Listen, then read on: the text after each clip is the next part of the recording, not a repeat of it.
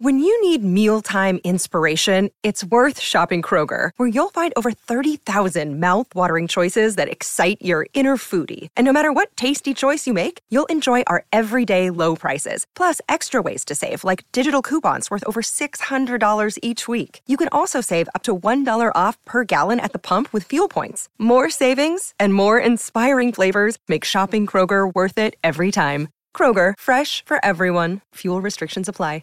Hello, everybody. This is Marshall Poe. I'm the editor of the New Books Network. NBN listeners like to read books and buy them. So we thought we'd tell you that right now, our friends at Princeton University Press are having a remarkable site wide sale. You can get 50% off books, including ebooks and audiobooks, with the code 50, F I F T Y, at checkout until May 31. You can save some real money on Princeton University Press books. I encourage you to go there and check it out.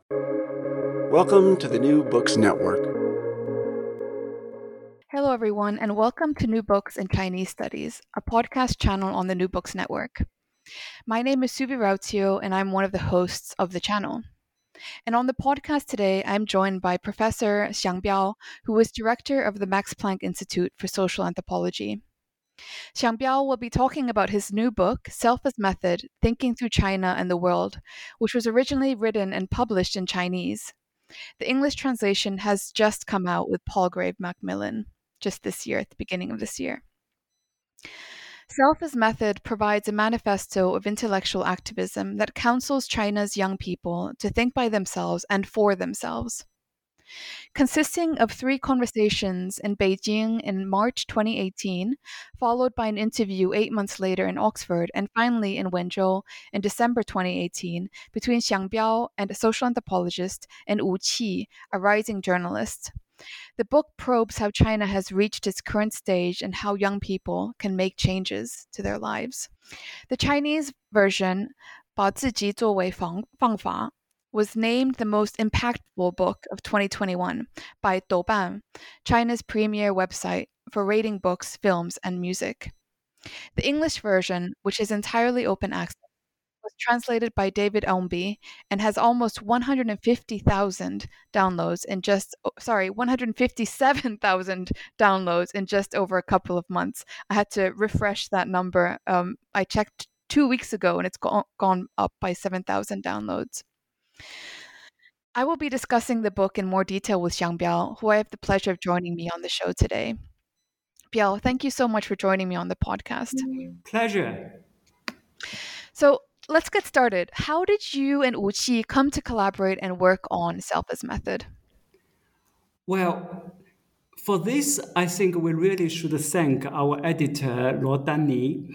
Uh, that what it was probably 2017 i think it was uh, i remember it was quite cold in beijing and danni uh, contacted me asked me whether or not I would be willing to write a book for Chinese young people. And I, but this is not something I had in my mind. You know, I have been a quite a conventional academic, academic anthropologist. Uh, I did work with young people, but I never thought of writing uh, a public book. Uh, so I asked her why. I mean, why she thinks such a book is is uh, uh, needed, and especially why me, because there are so many uh, good uh, popular writers around in China. And she told me something like that, uh, based on her reading of some interviews that I gave to newspapers, and I think at that time probably not newspaper anymore. It was of social media sites she thought that I uh, was able to provide a big picture description of the Chinese society. And in the picture, individual young people can see themselves. They can relate their life experiences to the big picture. So, therefore, there are lots of questions that they face in everyday life can be clarified can be explained through the big picture analysis. Uh, so I was uh, quite encouraged by that because, after all, this is what social science is for. You provide a picture for people in a way that is meaningful for them to understand themselves and what is happening around them. Uh, so then I proposed uh, of the format of conversation, you know, interview. Uh, I said, okay, if I just write because I don't know what kind of questions the young people are most interested in, and also once I start writing, I may fall into the trap of this kind of quite boring academic uh, reasoning and uh, literature referencing uh, rather than get to the point quickly. And Danni liked the idea, and she introduced to me Wu Qi, uh, who is a friend of hers, a, a great journalist, used to uh, work in Xinhua news agency, and later, I think he joined the Danxiangjie one way street, a, a, a, a, publishing house as well as a cultural. You can say it's a it's a, a cultural product company. Yeah. So this is how uh, we met Wu Qi, and we met for that purpose of talking about Chinese society, especially uh, how to lead a meaningful life as a young person in China uh, at that time. And uh, when we met, when we started working, I think that was already uh, 2018. Yeah, so this is how it started. So just to clarify, um, Biao, you you were not you you were not aware of the social media responses or, or of this impact you were having on on on um, Chinese youth through social media before your editor reached out to you. Um, that's that's really quite remarkable. Um, that that I mean, oh, how how aware of you of of um, how the responses you were receiving from Chinese youth um, before before you you started working with with your editor and and with Qi? I must say I wasn't very much uh, aware. I mean, I um, you know I was kind of in hibernation. Uh, we can talk about that about the the very professionalized academic life. Sometimes it it uh, freezes you away from the real world. I, I, thought I was in hibernation after I did my PhD. Um, you know, they was worried about all these uh, professional goals and etc. Um, then things uh, changed a bit in uh, 2014. I remember that very vividly because I really uh, felt um, suffocated. The, the, you know, it's um, it has a sense of uh, intellectual loneliness and also has a sense of being irrelevant to the world um, than often just writing for the sake of writing without really deepening the thought, uh, let alone speaking to the public. So in 2014, another journalist, Guo Yujie, uh, a journalist working for the new the media called uh, Interface. Uh, it is still, I think, a very active uh, media uh, reached out to me for now I can't remember what was uh, uh, the reason that she reached to me. I mean, was it a particular uh, uh, question or event? I can't remember. But uh, we talked about a lot of things, and, and the, the, the point that I made, which eventually became quite a, was quite well received, was a point about suspension meaning that many people in China uh, uh, live their life as if they are kind of a hummingbird. They, uh, they flap the wings uh, frantically uh, just in order to stay stay still in air. The, very deeply worried that if they uh, stop flapping the wings, they will drop to the ground. And but they work so hard in order to stay still, but but the thing itself, I mean, the staying still itself has no meaning. You, know? you all work hard just to to to keep yourself uh, afloat. Uh, that I think attracted some attention uh, from uh, uh, Chinese youth. Probably I received some email messages from my audiences soon after that, but it was not that. Um, overwhelming, I must say. I mean, I, I felt very satisfied given how I felt lonely before. So I was satisfied, but I did not regard myself as a, a, a an obvious uh, popular writer. But after that, I also wrote uh, something about Hong Kong uh, due to the, uh, the umbrella movement, which also took place in 2014. And I wrote about um, the educated youth education, who played a key role in the development of social sciences as well as in economic reform after the Cultural Revolution, because at that time they were in their 30s, 40s, in the 1980s. Uh, so they were the most active age group in the Chinese society. So I reviewed their kind of life history and how that is related to Chinese politics, etc. Uh, that also uh, was widely read. Uh, so uh, I was encouraged uh, by the responses, but still I. Uh, compared to you know after the book was published, I think it's quite quite different. So now I'm speaking my memory of what happened in 2016, 2017 from the, the, the, vantage point of now. Now, of course, I just uh, almost every week uh, there's online discussions or there is public conversations and a large number of email from uh, young people in China from different social economic background, etc. So, so now it become a routine part of my life. But that was not the case uh, in 2018.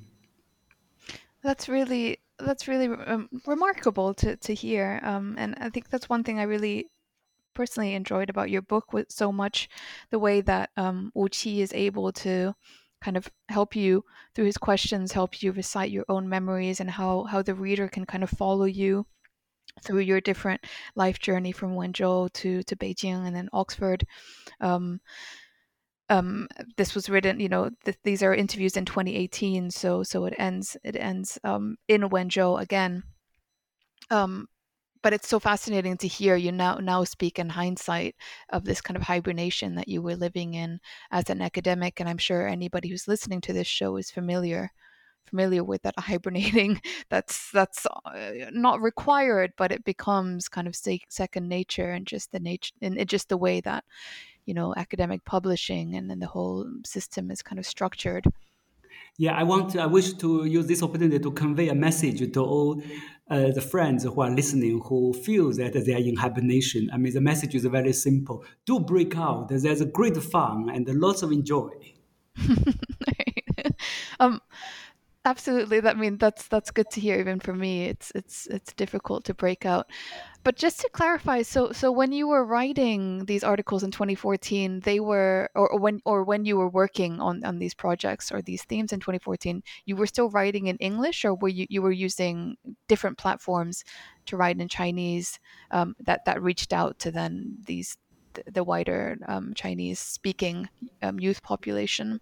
Great question at that time, uh, you know, I was still writing, uh, spent most of my time writing English academic articles, uh, hoping to be published, to be recognized, etc. But uh, I use Chinese to write uh, my thought. If I see something, if I think something, uh, then I was using Chinese. So it's the English and the Chinese are not only two languages, uh, but they just mean a very different uh, uh, the way of, of expressing and the way of thinking. Uh, so the 2014, I wrote some long essays in Chinese, and as well as I uh, gave interviews to to media. Yeah, so from 2014. Yeah, um, and that's definitely something that that comes out in in the book itself in your interviews. I think that's quite interesting. You know, this this idea of language, and and I'm guessing it was just something you were more comfortable perhaps with, or something that you you maybe wanted to write in in using using Chinese. Um, and then other stuff written in English.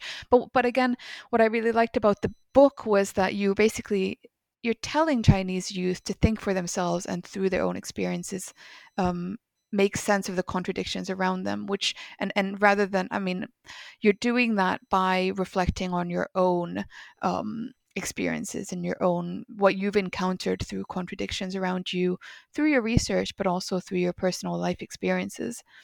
Um, i really like this this reminder of making sense of contradictions.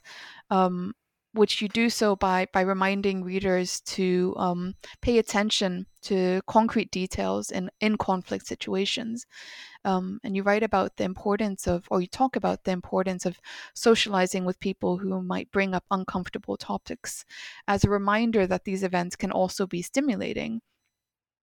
And I think that's something that um, is quite difficult to to do, especially in the current age with you know political polarism and and just um, people just becoming more insular and, and unwilling to be faced with with the with conflict, of course, but also you know uncomfortable, un- uncomfortable topics, uncomfortable ways of thinking or, or, seeing the world that doesn't match with our own. Um, but as I was reading the, your book, it really you know, this is something I tried to when I put the book down and, and walked around um, city, something I try to pay attention to is when when when I was confronted with something that could have been uncomfortable, rather than stepping away to kind of recognizing that this can also be stimulating. Um, but could you talk a bit more um, about what it means to pay attention to conflict situations? For sorry, what it means to pay attention um, to conflict situations for listeners to understand what you mean by this. Why why is paying attention to conflict important for you? Mm. No, that's uh, you put it in a very nice context. Um, sorry, you put it in a current context very nicely. I mean, the current context is not a nice context, but the way contextualize it is very pertinent. Uh, I mean, that is precisely one of the main reasons I think it is important to pay attention, close attention to concrete problems and contradictions around you. Uh, the reason is that one of the re- problems that we are facing now is precisely the breakdown of public communication, the, the polarization of opinions, and one social group regards the other as enemies rather than potential uh, partners for, for dialogue. And then we think, oh, why the situation becomes so bad? I mean, it's not all, people always have different opinions, but why now becomes such a black and white situation? Not only in, I mean, we will think the U.S. probably is the most obvious example of such a uh, polarization, uh, but in China too, uh, especially now after COVID, or you can, well, kind of after the zero case policy, but uh, the COVID itself is far from uh, ended. And you know, in Chinese society, the lots of groups uh, just accuse uh, each other on a very kind of moralized and ideological grounds.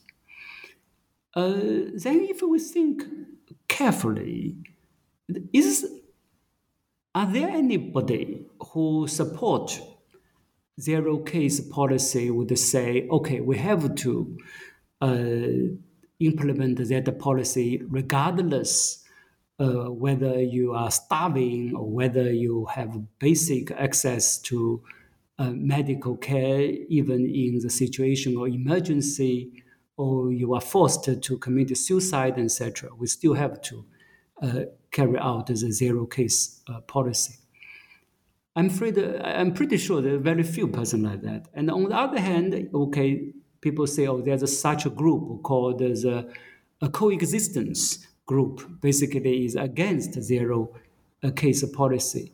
But how many people can you find within this uh, camp who would say, oh, we have to lift up all these restrictions overnight without any preparation, without the proper vaccination, without all this medicine being uh, uh, uh, properly supplied. Very few people uh, would have that kind of opinion. So the debates during COVID, I'm just taking this example, is very much about the details. You know, I mean, the zero case policy could have a point, but the question is that how you are going to implement it. Hmm? How you are going to explain to different populations why is that needed and how it should be carried out. The same with the, the, lifting up a policy, and then how should we lift up and step by step what kind of preparations are necessary, what could be possible consequences, and how people should be prepared for all these kind of consequences. I mean, that is the, the thing to be discussed. But then you ask why people do not spend energy to discuss that very concrete, detailed plans, and rather people just divide the society into such a two antagonistic black and white camps so if you are zero case policy, I mean, you are a person like this and this, I mean, they have profile, you know, the kind of whole profiling uh, uh, going on in, in, in discussion and vice versa. So if you are the belong to the so-called uh, the coexistence, I mean, coexistence meaning coexist coexisting with uh, with a virus, so therefore uh, lifting up, uh, then you must be a person you know, who holds this view or that view again, you know, have this kind of totalizing, profiling uh, each other. So therefore, you are no longer uh, debating about policy issues. You are really uh, imagining each other as a type of person. So it become a personality attack. So then, why do, do, do have we ended up in this situation? One of the reasons is that we citizens, especially young people, lost the capacity to look at the social issues in a very concrete way.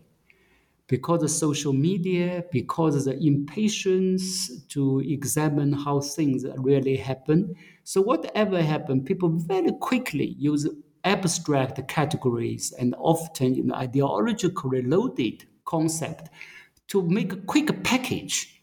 Okay, this is A, and within A, it's like this, like that. And this is B, you know, it's a stance and a position about certain things. And that's the type of person will support this and that. So it's all about dividing the society and to different lines. And then questions about you know, which line you choose rather than look at the more concrete issues. So I think uh, young people, if the young people uh, develop, uh, you can say, habit of, of looking at the life in a much more low key but detailed way. And they try to find something fun, something interesting in details. And probably our discussion will be very different. And just a very quick uh, footnote. I mean, one of the reasons that I uh, promote was promoting this uh, perspective was uh, based on my observation of students uh, in Oxford uh, students from China, but as well as from many other parts of the world. And as students, uh, they can talk a lot about global issues and uh, you know, large questions, etc. But then you ask uh, him or her, okay, could you please give me an account about your parents' life? Who they are, what kind of life they have lived through, what are they worried about, what where their dreams when we were young, and how do they feel about their dreams before. Can you tell me about your neighbors and what do they do, how they make a living? And uh, what kind of uh, housing you are living? Is a condominium or, or it's a it's a uh, individual house? Uh, what is the price? What's the housing market is like, and etc very few young people can give a clear and a concrete account about their own life. So I think that is absurd. And I, I think it turned out to be dangerous because if you don't know the, how you are related to your surrounding, and therefore how you are related to the larger society and the world in a concrete way, then you will become a person kind of rootless, uh, intellectually rootless, and socially without the anchor. So you'll be easily pushed to certain extreme by all these big messages and emotionally charging uh, stories being circulated in the social media. So that is the I mean one of the reasons that I was promoting that way of uh, looking uh, at the world. Uh, that is not only a cognitive question; it is really also a matter of uh, attitude towards life. You know how you enjoy life uh, through uh, by by thinking through all the details and the very concrete connections to people around you, like cleaners, the security guard in your condominium, and your neighbors, and etc.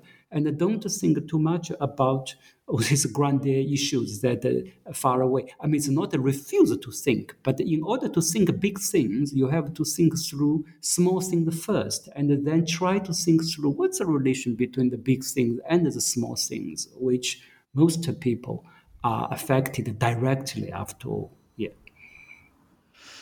That was that was fantastic. I'm, I'm that was not so much a footnote, but rather I feel like a, quite at the core of of of um of the book itself. So thank you for bringing that up.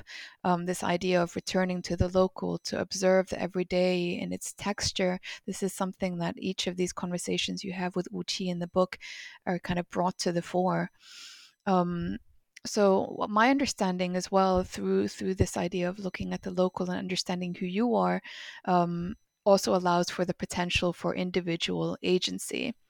But in order to as you just clarified in order to pursue that it requires a problematization or problematizing one's own personal experiences to grasp where you are and where you stand in society itself um, and this mission of understanding one's place in the world can be interpre- interpreted as a psychological exercise, but rather, which I really, which is why I liked your book so much, is you're moving away from that to remind people to look inward, um, in in in in, in order to look outward, to, to objectify our experiences. And again, this is not um, a way of following the rhetoric which is popular um, in everyday discourse, especially on social media today, which is you know this kind of well-being narrative guiding people to love yourself. Um, but instead, what you're doing is you're trying to remind, you're trying to by looking inward and at the same time objectifying yourself, you're trying to guide um, readers to reach a sense of harmony between historical limit- limitations and their current ambitions. Um, and again, this is so vital in today's age because it's something that gets hidden in the constant social media content that's being circulated, especially through social media, but of course, you know, beyond as well. But I think, as you just mentioned as well, I think it's something that anybody who does do something on social media is going to be confronted by, and it kind of, at the same time, we we forget that who we are and where we stand in society, and we, we do have our own place in society that doesn't just exist in the virtual realm. realm. But um, my question in this and and perhaps this was my own misunderstanding um, in your in the reading of your book.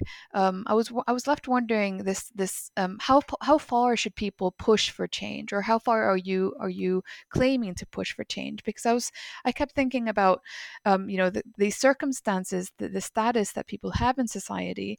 Um, oftentimes, they're also constrained by that status um, and their living condition and by uh, constrained by their living conditions. For example people who are living in poverty or you know economic instability.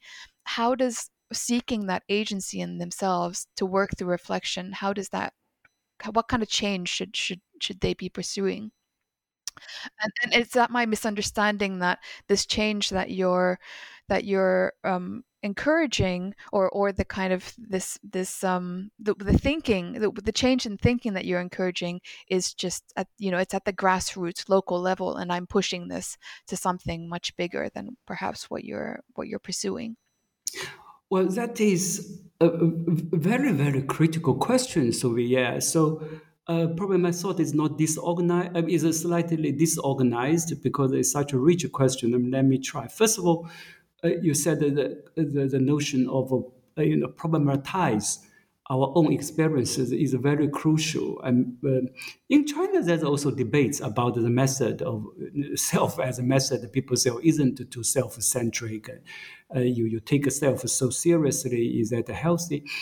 Uh, the whole point of um, self of method is uh, is kind of actually the opposite to to to, to that approach uh, self as a method. Why do you take self as a method?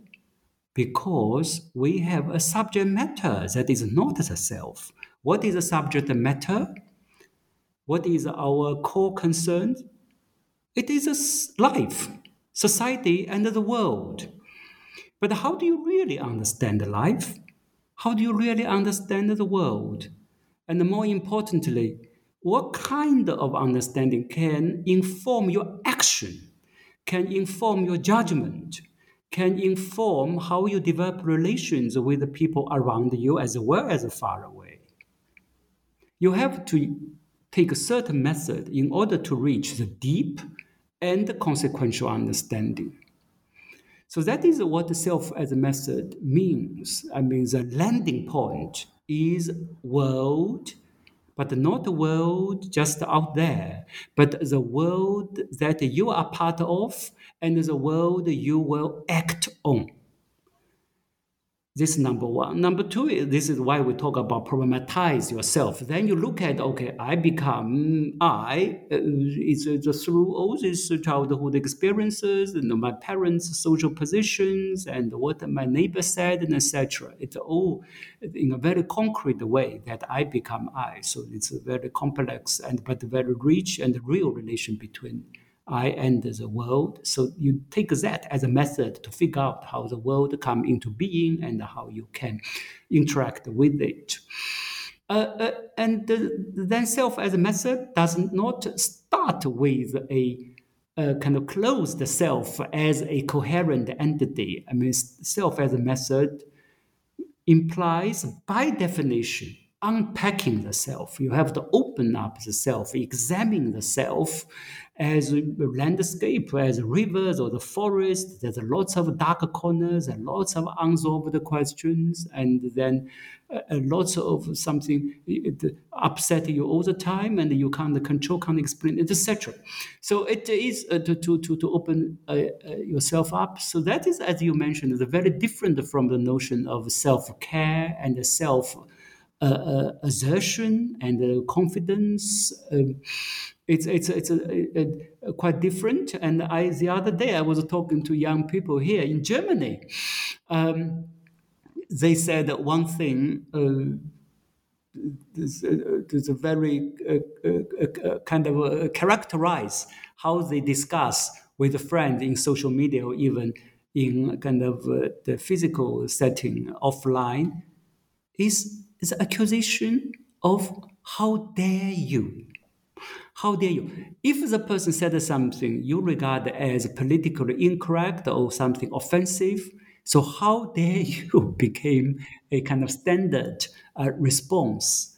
Uh, that I thought is interesting. The very fact that we start a, a discussion, or uh, not necessarily start, but very much uh, you know constantly resorting to this line, how dare you? It, it, it, just very much assumes there is a very closed self and very enclosed others. And you and me, we hold very different ideological uh, convictions and we're very different persons. So the, the, the, most important thing is to classify, to judge who is correct and who is not correct. So then the discussion become a, a, a battle over correctness rather than I open myself up and you open yourself and see, oh, why we have different views and how fascinating.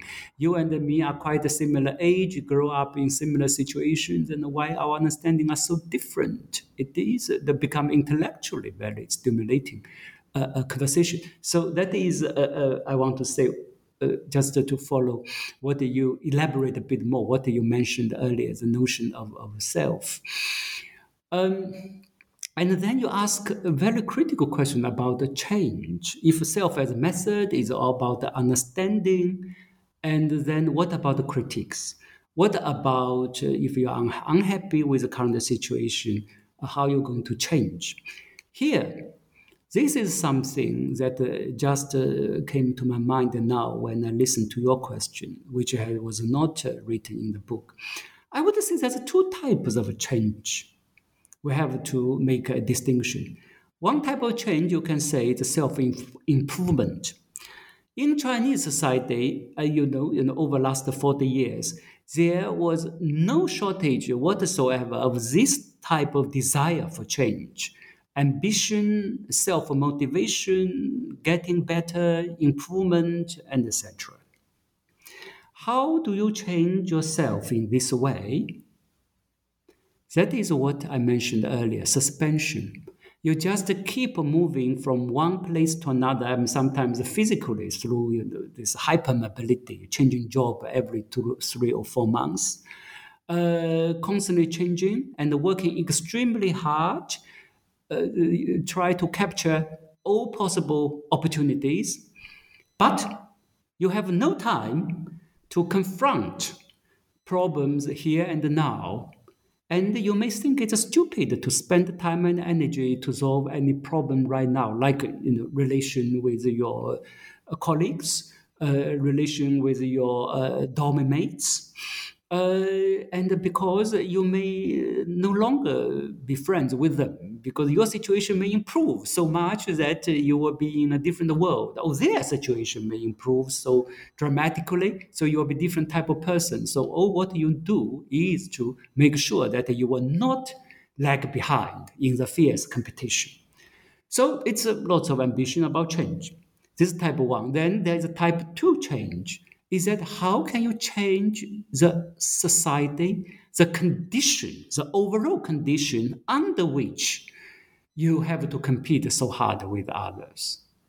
So, how do you change the system, the condition beyond you, but yet from which you cannot escape? For that type of change, you need very realistic, concrete understanding about relation between you and the people around you, you and the local surrounding. To pursue the first type of change, you are very busy because now you are put in the system, you know, the pressure cooker or this, uh, uh, you can say the treadmill system. You work very hard and exhaust yourself. In order to achieve second type of change, ironically, probably the most radical action you can take now is to not work so hard. I mean, this is, uh, is I mean, the, the Tangping, the lying flat. I don't think it is a kind of serious social movement yet, but it is a radical sentiment. It's a feeling. Basically, people say, okay, I stop competing with each other. I stop forcing myself to work so hard. It sounds quite passive, but as a sentiment, actually, it is very radical because they want to say no to the general condition. So, in order to pursue that type of change, we have to start with a new understanding about the very concrete relation between yourself and others. And in order to do that, you have to examine your own experiences in detail. Why do I feel so unhappy? Even though I get the rewards, I have uh, good jobs, I may have decent a middle class like lifestyle.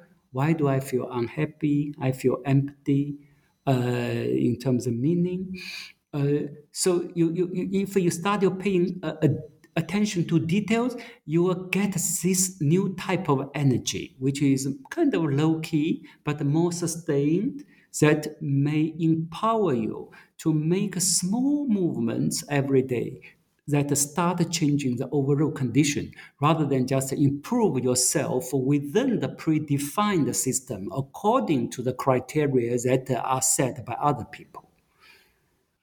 Wow, thank you so much for that clarification. That was that was really enlightening. Um, just just for the listeners um, who who have not yet read Self as Method, this is something that Xiangbiao also does, reflecting on on you, Biao, you're also reflecting on this through your own experiences and i think that's what makes your story so remarkable. It's not this kind of it you're also opening up that that honesty to to who you are and your past and where you are today which is i think what makes um, self as method so inspiring and and easy to to relate to or to, to pursue yeah, no, I think that's probably is uh, nothing too remarkable because you can't really examine the world if you don't examine the self. Yeah, I think that is uh, actually everyone is doing that, but ironically, intellectual academics sometimes they hide that part. Yeah, so exactly. if they acquired some magical skills that they can examine the world very objectively mm-hmm. without opening themselves up. Yeah, exactly, exactly. Um, another thing that you do that you return to in your book is this this idea of the gentry perspective. Um, what is unique about this perspective, and why are you drawn to it? Oh, um, probably it's not that unique, uh, but I just feel it. I mean, first of all, it's my personal experiences. I feel my temperament is quite close to the temperament of gentry. Uh, who are the gentries? The gentries are, uh, of course, I mean, the, we have to understand, recognize uh, the historical limit. They are, pri- I mean, they're almost exclusively male, uh, coming from the relatively well off, but, but still peasantry families, and probably they uh, have certain a gift of you know can start recognizing characters very early on. So therefore, okay, the family think, oh, this boy uh, could one day uh, study, you know, become kind of scholar or uh, rather than just a pedant. And uh, uh, they studied hard, and normally they tried, but in, in many cases they, they did participate in civil servants uh, examination, 科举. And uh, uh, then, if you became uh, uh, successful in the exam and became uh, officials, then that you are no longer gentry. Eh? Gentry is normally you don't have official title, you don't receive salary from the state. so the gentry that person who did not succeed in the civil servants exam, or persons who retired or resigned from the official uh, positions, uh, then they all go back to their country village, in the countryside village. I mean, this is, uh, I, I, I, I think I mentioned in the book, right? it, it is a, a, turning point in the Chinese history uh, that um, retired officials uh, no longer went back to the rural home village because before it was always a pattern. If you uh, retired from even very high position in the capital city in Beijing or Nanjing, the first choice is to went back to your home village. So there is a very organic uh, uh, circular relation between the countryside and the cities and the grassroots and the center of politics. But of course, in modern time, that become unthinkable. I mean, how many people retired senior officials today would go back to their home village. Um, Gentry is that type of person. So what do they do? Uh, they are teachers in the village and teaching kids uh, the, the, Confucius classics, and they um, uh, arbitrated uh, the disputes and they organized public projects such as irrigations and also rituals uh, in different seasons and etc.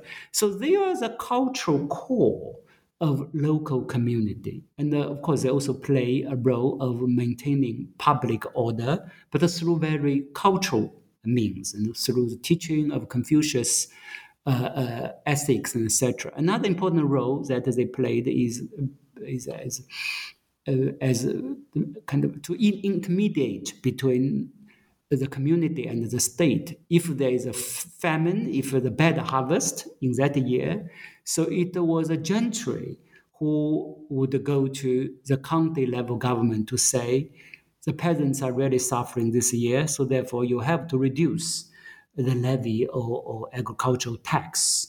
Uh, we can think of a way to compensate for that next year when the future the harvest is good again. Uh, so they prevent the state power uh, from becoming too uh, predatory uh, on the behalf of the community. But also sometimes they also play different role. You know, they still claim their cultural superiority in relation to uh, peasantry by kind of playing up their connections with officials and etc. So all that is their um, historical role, and the gentry is important of, in Chinese history because it their role explained why China's uh, empire of such vast territory, huge number of populations could be maintained through very small bureaucracy over thousands of years So the social order was not based on the formal bureaucracy, not based on military, not based on coercion, but it's based on a cultural order but cultural order is not something. It's not something just abstract ideas, etc. You need some people in everyday life to maintain this cultural order. I mean, so the gentry, you can say, the foot soldiers of this cultural order. For me, gentry is uh, interesting, not because they are order, you know, they, they, they are order keepers. I'm as a person, I'm, I, I, I tend to be kind of slightly anarchic and style. But but the gentry is charming for me because of their way of knowing. They know their surrounding very well. And uh, so everything, I mean, the, in the gentry's eyes, everything is a very empirical, meaning, you know, oh, how peasants uh, the, the, uh, start the, the, the uh, production, agricultural production in the beginning of the year, and how do they organize the family relations, and if you they disputes with neighbors, uh, what makes them really angry and what what calms them down. And the gentry needed to know this because they have to step in uh, to organize all these uh, uh, nitty gritty agricultural productions or settle uh, disputes in the community. So they don't start uh, their understanding about life with big categories, and etc. Because if you do that, you will never understand what the peasants really think. But they are not same as a modern social scientist who believe that everything must come from so-called empirical evidence.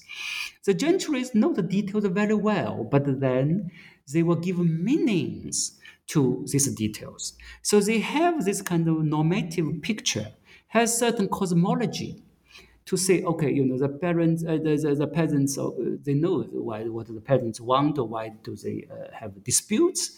But they will step in to say, I understand you, but, you know, there is a set of principles that we should all agree. Hmm?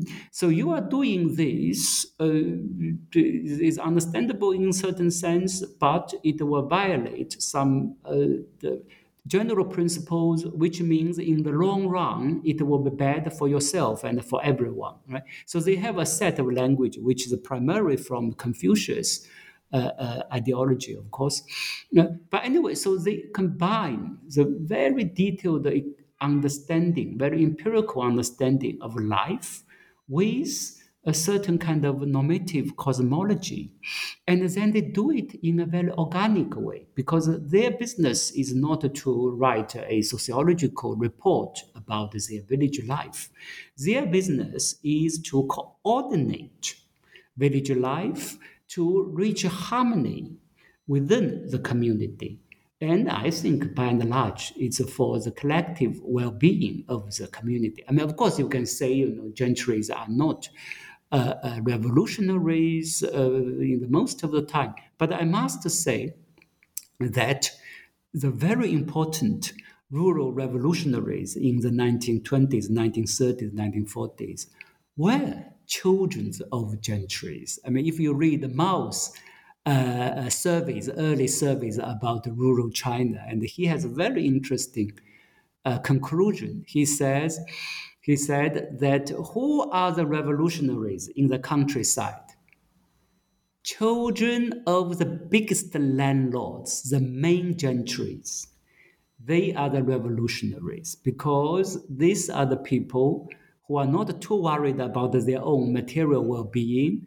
And these are people young and they read a lot and they went to, at that time, in Mao's report, Changsha or Shanghai in the big cities where progressive ideas were circulated, and they got those ideas and became radicalized and came back. At the same time, they inherited their parents' spirit uh, of uh, being responsible for the, the for the peasantry and have the notion of normative cosmology and etc. But now the young people think the old cosmology is wrong, so we need a new type of uh, moral compass and uh, uh, uh, cosmology. What is that? Socialism. You know, you you you, you distribute, distribute land to peasants and etc. It's like this is what Peng Pai did in in, in Guangdong.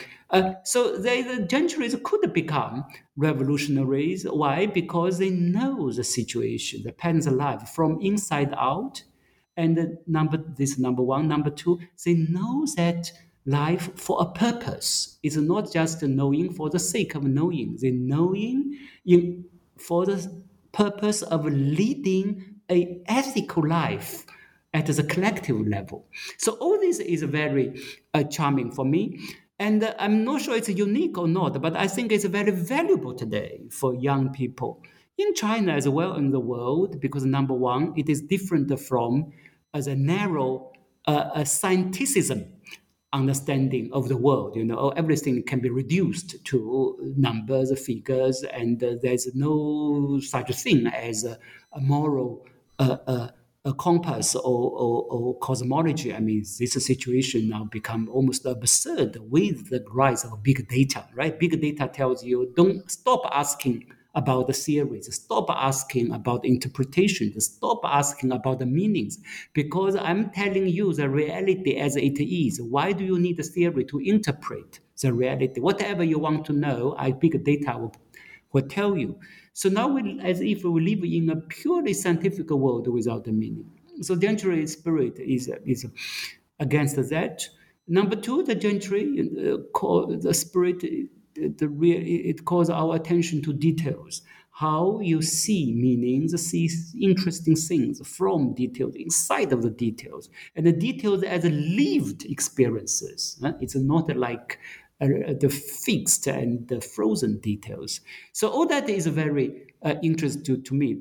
So therefore the gentry as a way of knowing um, uh, uh i feel it, can be uh, something quite productive for young people to uh, look into.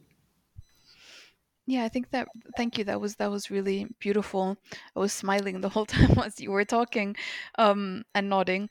Um, but I think that really overlaps with what we were talking earlier about um, paying attention to the conflicts and not not being not you know be not being scared of that. Um, also, I think this this you know the the the, the charm of the gentry class also my understanding is that it relates to a lot what you write about or talk about with Wu Qi in the book. Um, this necessity to close the gap between concepts discussed in the classroom and in real social practice. So I was wondering if we could kind of move the conversation closer to academia, what it means to you. You write about uh, cross-border world, um, you know, the importance of a cross-border world and academic community.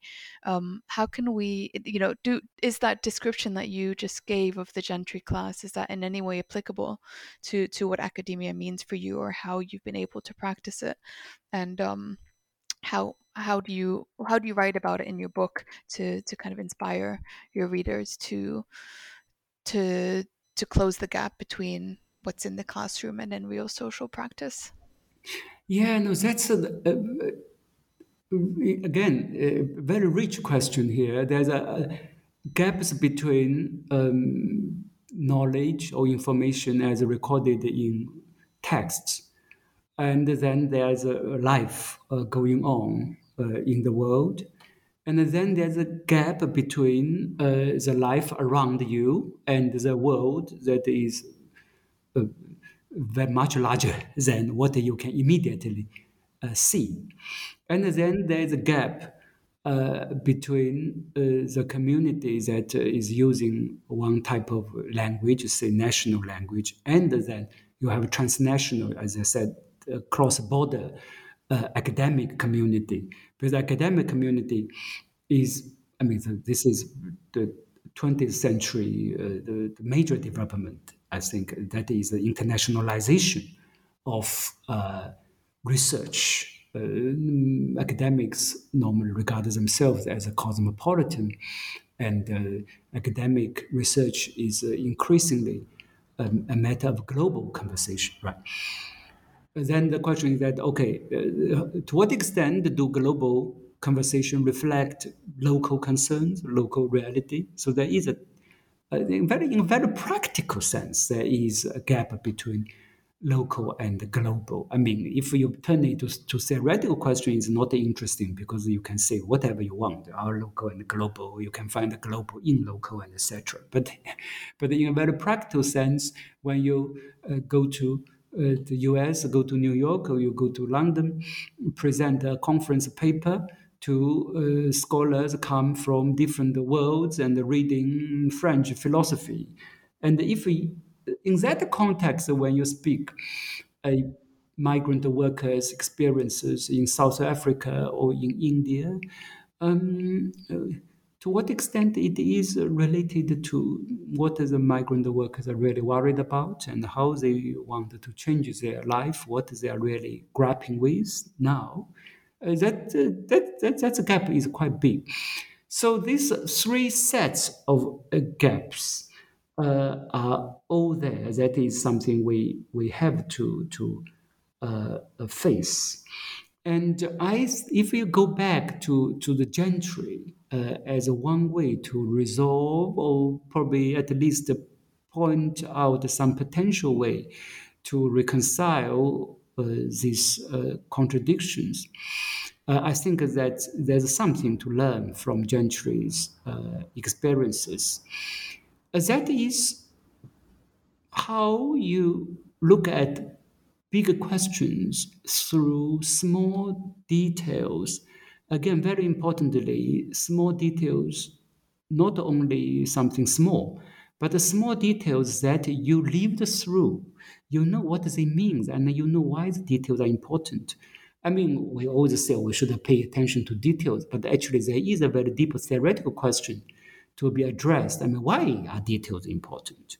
You know, the entire world can be reduced to infinite details, and then the, if you just, just say details are important, then it's basically uh, next to nihilism to say, oh, this is the, the, after all, the world is unknowable. What all what we know is these details that we randomly run into. Certainly not true. So the, the, the details must be some details according to your own life experiences, according to your closed up observations, that the details that matters. And then the, the, the details that matters, meaning that it uh, touch people's soul and uh, keep people awake in the night, and the, the details that people think again and again, details that will lead to uh, sustain the certain type of effort and etc. And that details will lead you to larger questions. And this question is abstract. This question is not something you can see in life directly. But if you get the big questions right, for instance, questions like uh, what is dignity? Questions like how people develop their ambition and why some people so ambitious and why not, why others not, and how ambition is uh, treated. In some circumstances, ambition is regarded as something very suspicious. In other circumstances, ambition is very much encouraged. And very simply, boys' ambition is encouraged, and girls' ambitions are often discouraged uh, why is that, and etc. So then you, you, this is big questions, and uh, uh, it's not something immediately observable in everyday life. Uh, you, we will need that big questions. Why? When you have these big questions, and that will lead you to uh, uh, meaningful thinking of the larger world in a concrete way step by step, you know, you, you have a basis. The basis is a detailed, uh, experienced uh, uh, uh, observations about the life itself. But from there, you develop big questions.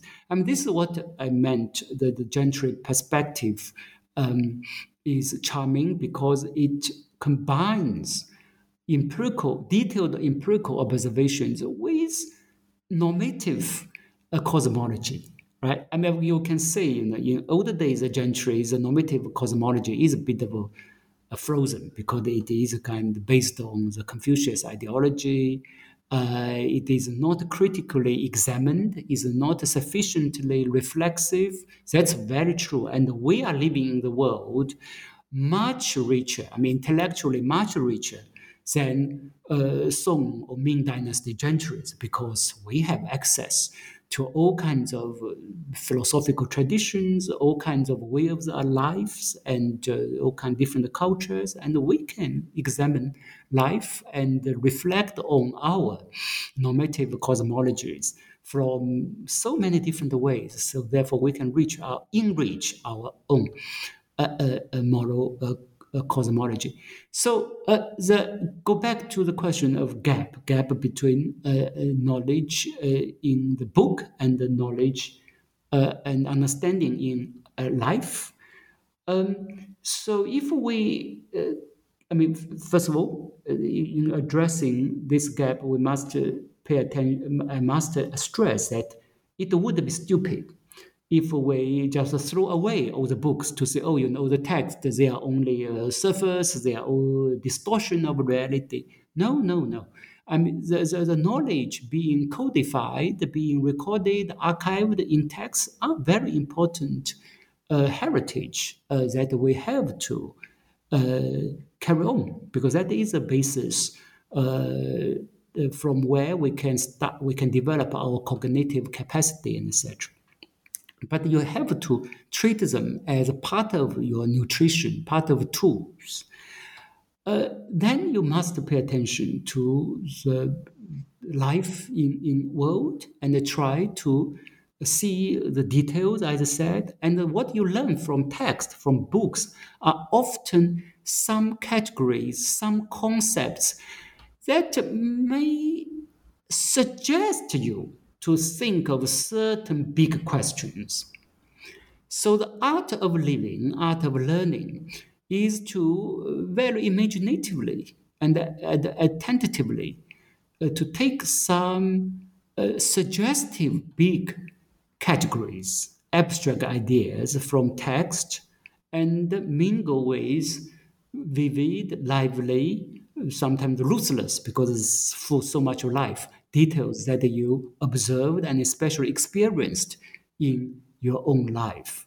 Yeah, so that is, is uh, I think to close up this gap is very, very important. Um, if that gap is not closed, so we will have a very impoverished life because uh, if the life is is just uh, nothing but all the details, you know, as as it uh, just life goes on as it is without any normative reflection, some thought uh, to, to examine it. So the life will be very impoverished.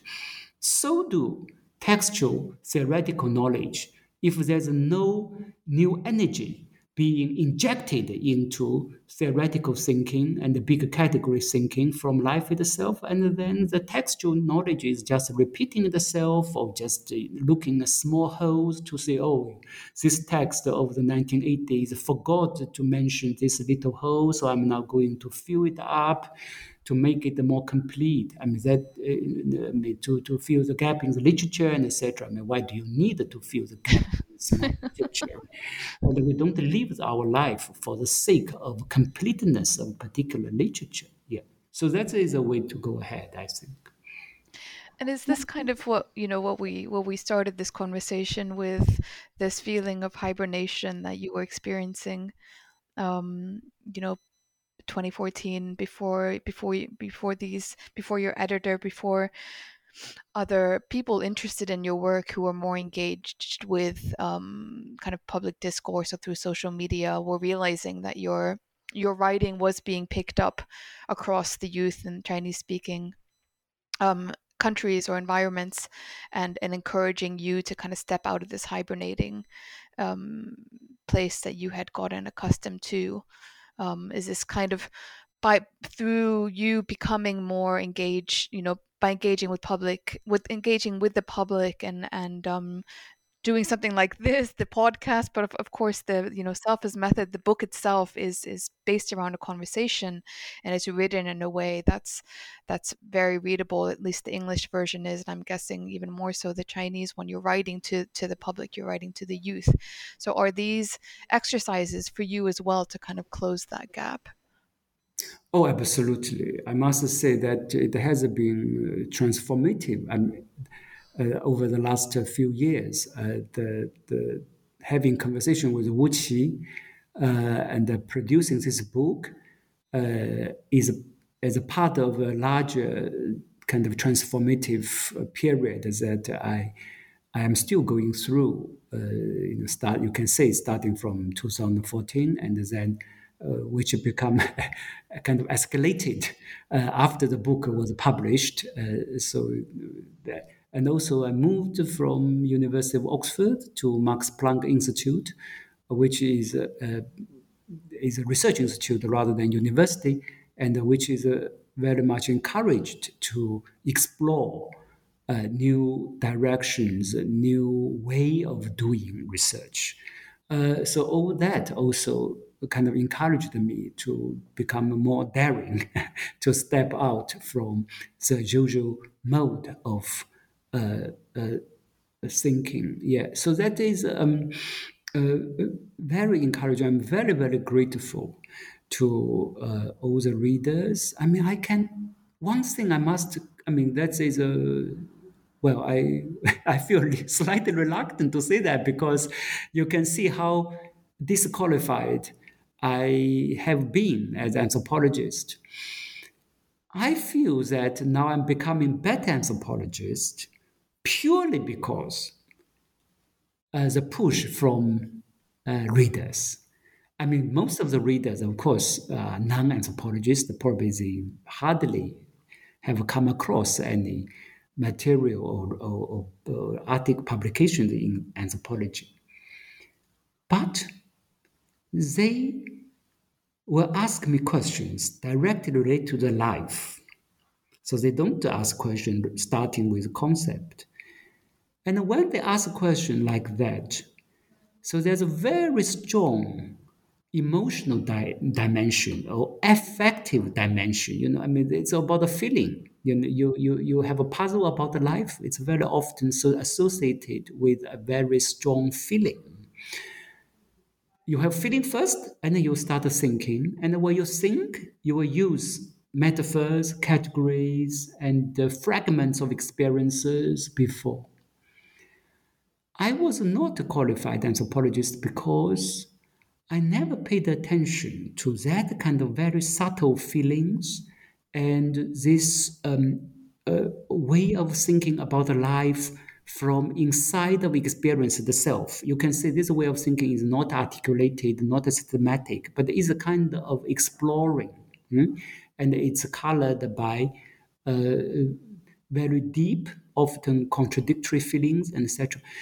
Uh, uh, when I was uh, writing, you know, academic articles, I always try to be dry, to reduce uh, things into certain formula, because that will give a kind of stable and therefore clear contour of uh, certain phenomenon and it's uh, make it easy to analyze to reach a certain conclusion to link it to certain literature and to make a point to say you see i'm now saying something that this and that literature did not say and etc so i was uh, uh, quite insensitive towards uh, questions related to feeling ethics uh, morality and also that kind of very fragmented and contradictory way of thinking. But that is supposed to be the main thing uh, anthropologists should have looked into. But due to all kinds of reasons, I was never uh, uh, the, the, I was never able to develop that type of competence. But now, you know, it is really through my public engagement, through the interaction with uh, uh, readers, I started paying attention to that. Yeah, I must say, probably it's not my fault. Uh, before, when I read literature about the feelings, about, I mean, you know, effects and morality, of course, are big topics in academic publications. But I just feel, oh, you know, what can we say about this? It's quite a trivial, it is so elusive, and what is, uh, can we see any big messages here? I don't see much meaning. But now, through the public engagement, and I can see how consequential and how important uh, these dimensions are for people who are seriously reflecting on their life. So, in order to communicate with them, in order to genuinely understand them, so I will have to pay attention to these uh, subtleties. So, this is something, you know, I just give one example. This is supposed to be a very important part of my own academic training. But now I'm receiving this type of training from uh, readers who are probably much younger than me, who are mm, even not uh, social science students. I mean, many are probably study business or study engineering. But as people living through life, they ask questions that demand serious, intellectually deep, and theoretically sophisticated answers. If you give them some just uh, you know very abstract, vague answers, they will not be satisfied. There's another point I would like to add. Uh, somehow, I don't know why, academics often think, oh, you know, if you want to do public engagement, you have to make your writing or thinking uh, kind of entertaining. There is a fashion of writing in anthropology as well. You write it as if it is a novel and make it uh, uh, uh just very easy to read. I think that is a misunderstanding Uh, my experience of public engagement really taught me that public audience welcome, at least don't mind difficult theories. Why? Because difficult theories make them think. They want to think. What they need is a stimulus, is some tools, some questions that help them to think deeper because they have a huge desire to think more care- clearly about their living conditions and their existential questions. So if you just give this sugar can, I mean this uh, sugar coated uh, some kind of stuff, it is I mean they would not be happy. So they wanted to be challenged. Of course, I mean you need to make it understandable and accessible. You know, the, you you the, the, you raise questions that uh, it's recognizable to them and resonate with their feelings. Uh, but otherwise, they don't need some simple solution or quick answers. They know that is not, uh, I mean, real. Life is complex and what they need is tools to think further, to think more deeply, and to think more clearly. Yeah, I, I think that's really, really important point. and um, I wonder if that's also a kind of generational shift, um, in just you know when you're saying that you're writing or talking to people who are much younger than you and me probably, um, there is much more you know young people today I think regardless of where they are in the world, they do want those tools, and they're not as afraid um, of of you know having. They're not as afraid to to take them apart, and and they're they're curious and contemplating through them, and and applying them in different circumstances, and and kind of using these kind of puzzle pieces to to to yeah, somehow yeah. paint paint a picture of the world for themselves. Exactly. I mean, you just think of how much our gender notions have changed. So young people are very daring to challenge all these very basic categories. You know, what is being a man, what is being a woman, and now that is a very, very wide, uh, deeply accepted norms already among the young people. Namely, there is no fixed norms. So they are thinking. I mean, without active thinking, you are not be able to tear down such deeply ingrained categories. So they have a very strong desire to think uh, in a very courageous way. Yeah. Absolutely. And another thing, as you were talking, well, I two things as you were talking just now. I wanted to want to mention and and lead lead lead me to my next question. One, um, your comment about your writing being dry.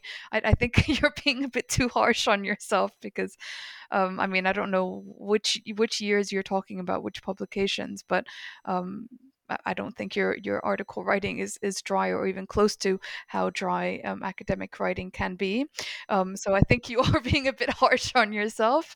Um, you know, I think you you do have a very you you have a you have this um I guess what makes your writing and your research so so stimulating is that you you do take that to to the context of is if it's policy or or kind of national society kind of the, the wider wider scope.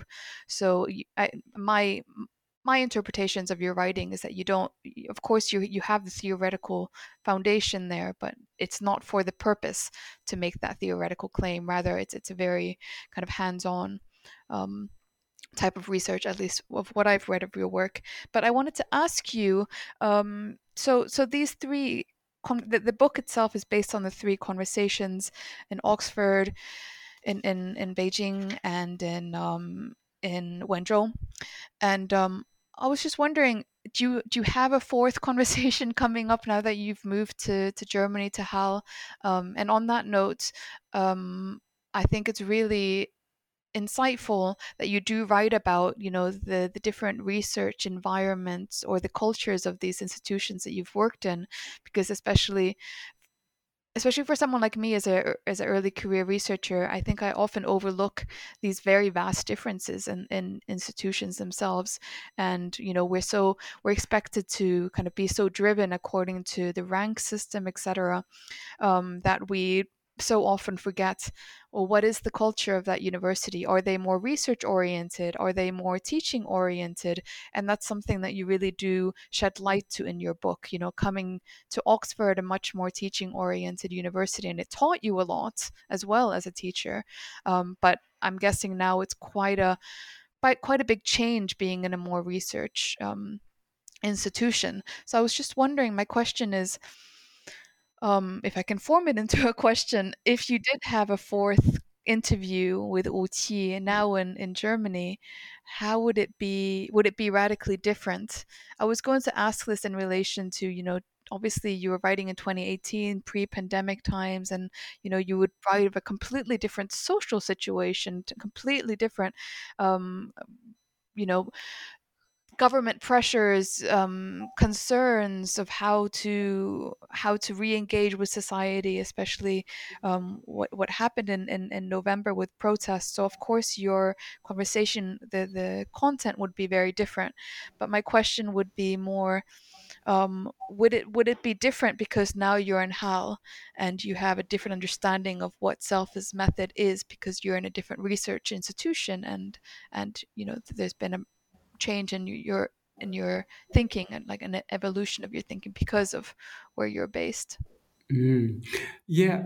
So number one, as you said, uh, you know, it's very important to pay close attention to our nearby, our kind of mini universe. Uh, what kind of institute, department, uh, each of us uh, in, and what does it mean for my existence?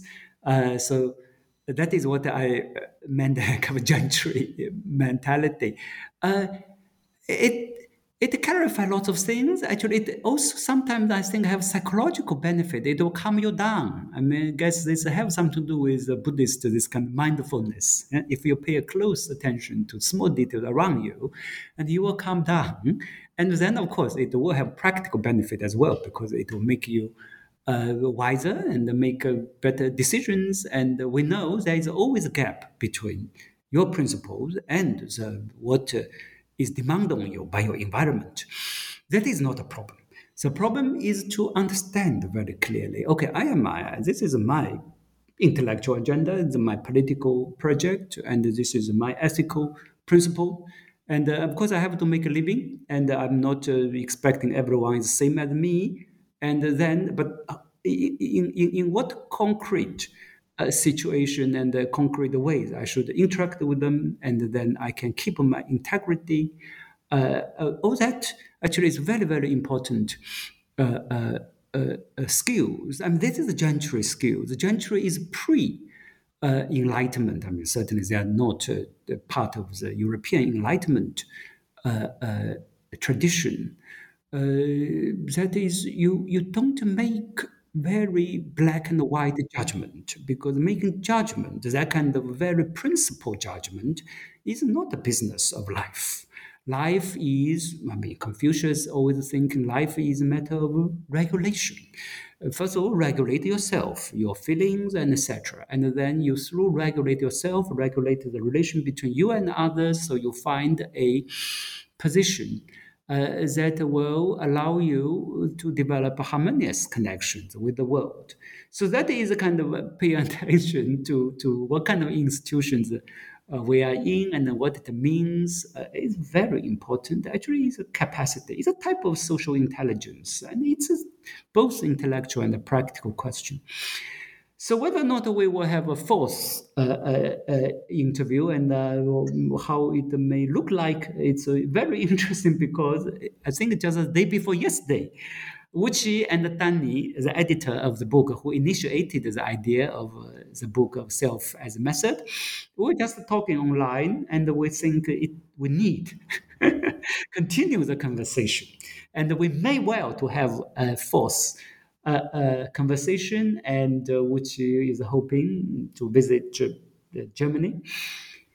But probably will be the topic we uh, we focus on I'm just based on what we discussed the day before yesterday, will be less a, a continuation of what we talked before, like self as, as a method, how to understand the relation between self and the world. But probably will be more about some really urgent questions.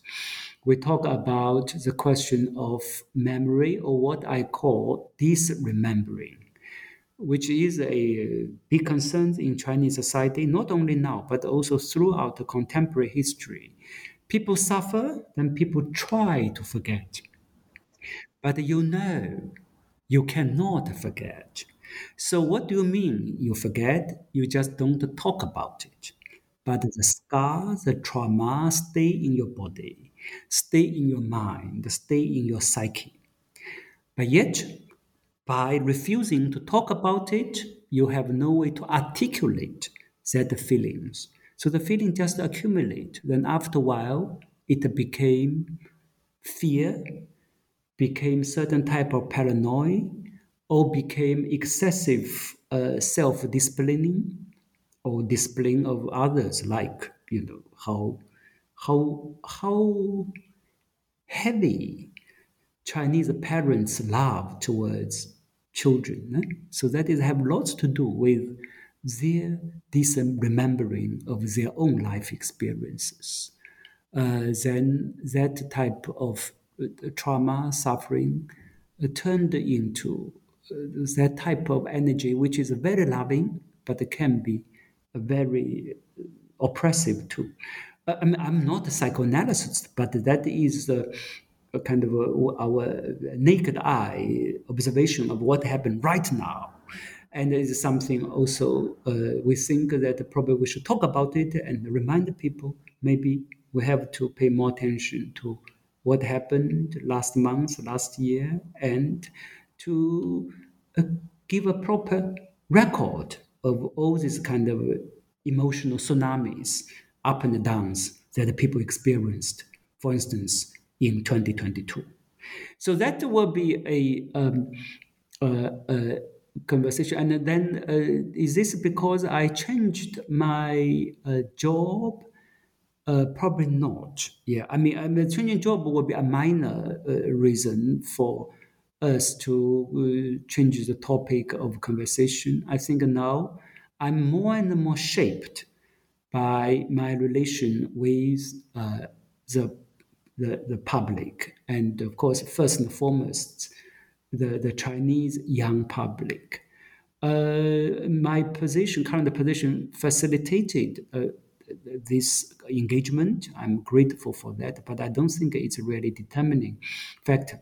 But in a couple of years' time, we also mentioned that we may go back to the question of self uh, and the world and uh, thinking again, you know, what the Max Planck means to me, and so therefore uh, uh, what what it may mean to the uh, world. Go back to a slightly more um, uh, the distance and the more intellectual question and the less urgent. But for now, our mind is preoccupied by the urgent question. Yeah.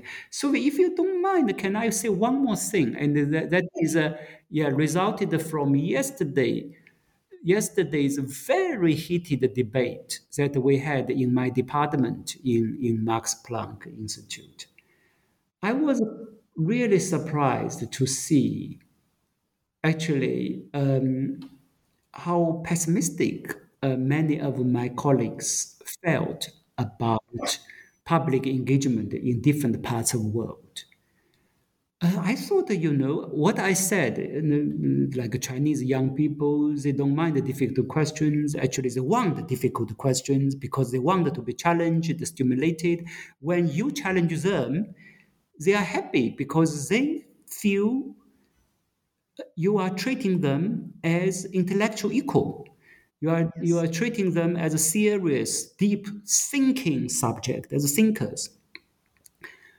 But apparently, that is not true at all in many parts of the world. I mean, of course, I don't have my first-hand observations, and I know some about India, but I think Indian society is quite fragmented. Certainly, you have uh, populations similar to uh, the, pop, I mean, the, the young people in China whom I'm engaged with, but probably not others. Uh, so I feel tremendously grateful to the Chinese young people. You know, no matter if people say, "Oh, this uh, population is selfish and confused, etc., but they keep thinking, they keep asking questions and the probably it's true.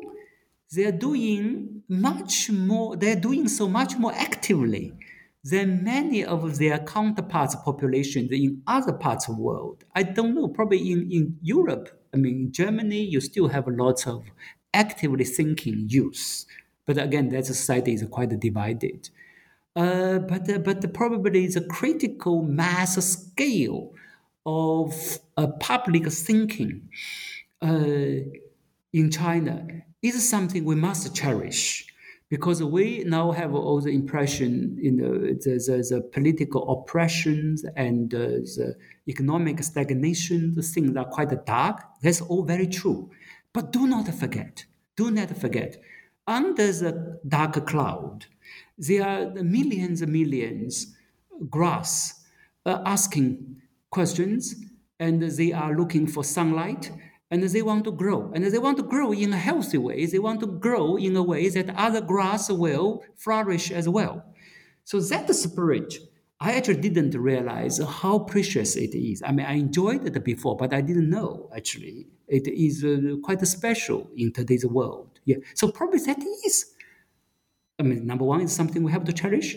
Number two is something now I'm just thinking, talking to myself, thinking aloud. no, it's, something we, we, we, probably should cultivate and make it uh, spread across the world. You know, that kind of, of, of, of public urge for ideas, for thought, for critically examining their life experiences, is something the whole world need, and and actually many many young Chinese people are doing that. So that is, I mean, not necessarily a gift, but it certainly is very precious resources uh, that the world can benefit from. Well, thank you so much for adding that. That was that was such a relevant point and something I very much also agree with. Um, I also I loved your metaphor of the grass. That was really beautiful. Um, I also very much look forward to the fourth interview, whatever version, however it comes out, multimodal form or in book form. I really look forward to that coming out as well, as I'm sure our listeners um, do as well. Um, but what, what other projects have you been working on, Biao, recently since you moved to Germany, um, since Self as Method has been published, even though that was just I mean, it's just been published, so um, that's maybe not such a relevant question. But what kind of what kind of projects have you been working on in, in you know recent recent months yeah. in the past year? Well, um, the, the, the the project that uh, really preoccupy my mind is uh, how to develop the intellectual agenda here for the department. Uh, well, I'm very grateful to uh, to, to Max Planck Society uh, that uh, I was given this job. I'm not saying this just out of politeness, because if you look around the world, social science is under threat in many ways. You know, in some countries, like in China, and probably scholars still have decent salaries, but the freedom is uh, very severely, severely constrained. And apart from political freedom, I mean, the intellectual environment is also quite distorted for other reasons beyond the political control as well, like this uh, personality relations and this pedigree, uh, etc. Um, and in many other parts of the world, I mean, simply there's uh, not much money uh, being spent on social research. But here we have both freedom and funding. So that is a really feeling that uh, you know we, we we have the duty to do something, um, not necessarily outstanding or anything, but to do something that is meaningful to the world, not not just to prove that we are smart and we are okay people. Um, so what, what uh, this is uh, I have been worried about what we can do. So we develop this uh, approach called the common concern approach. Common concern approach is um, not a type of academic research that focuses on a particular subject matter question. It is first of all a style of research so this style of research, it, it we, we, take research as a type of practice, as social practice, right? I mean, research is never a, just a pure intellectual exercise. It's a social practice. You have to, first of all, to think who you are, why do you do this? And then there's so many different ways to ask questions. And why do we ask this question? Uh, uh, this is both social, uh, practical, and uh, intellectual question. I mean, why you choose this question, not the other. And when you ask, how do you define it and how you collect the information, and then whom all this research is for, that kind of questions is cannot be uh, uh, addressed purely on theoretical level. So we, we want to pay attention to, to this type, uh, this aspect, the very practical aspect of research. And the common concern approach is a type of research that we don't start with uh, academic concept and certainly don't start with gaps in literature or academic knowledge. And we don't aim to accumulate academic knowledge for the sake of accumulation, but rather we start with what the people are worried about in their life, what kind of concerns they are grapple with uh, now, right?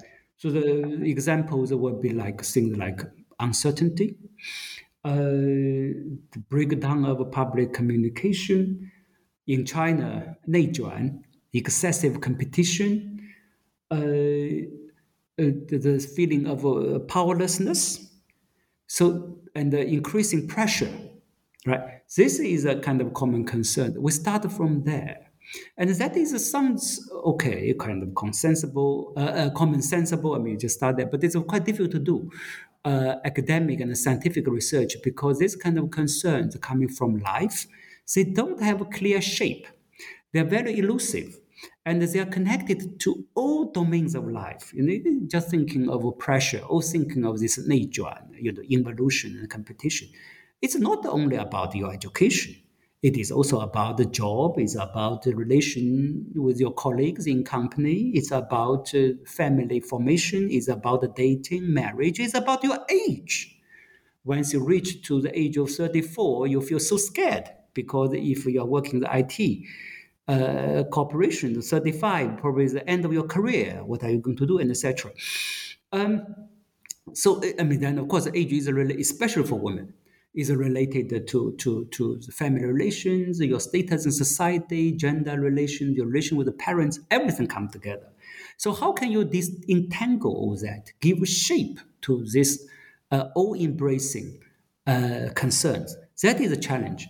But for us, That is very important and exciting because this is how people perceive life and people, this is how people experience multiple social contradictions here, you know, contradictions come back, multiple social contradictions at the same time. So it's not only to identify contradictions, but also to have to clarify the relations between different types of contradictions. By doing this, we wanted to come up with certain descriptions or pictures uh, about life, about the world, that the readers, young people especially, can see themselves in these pictures and then they start self examination.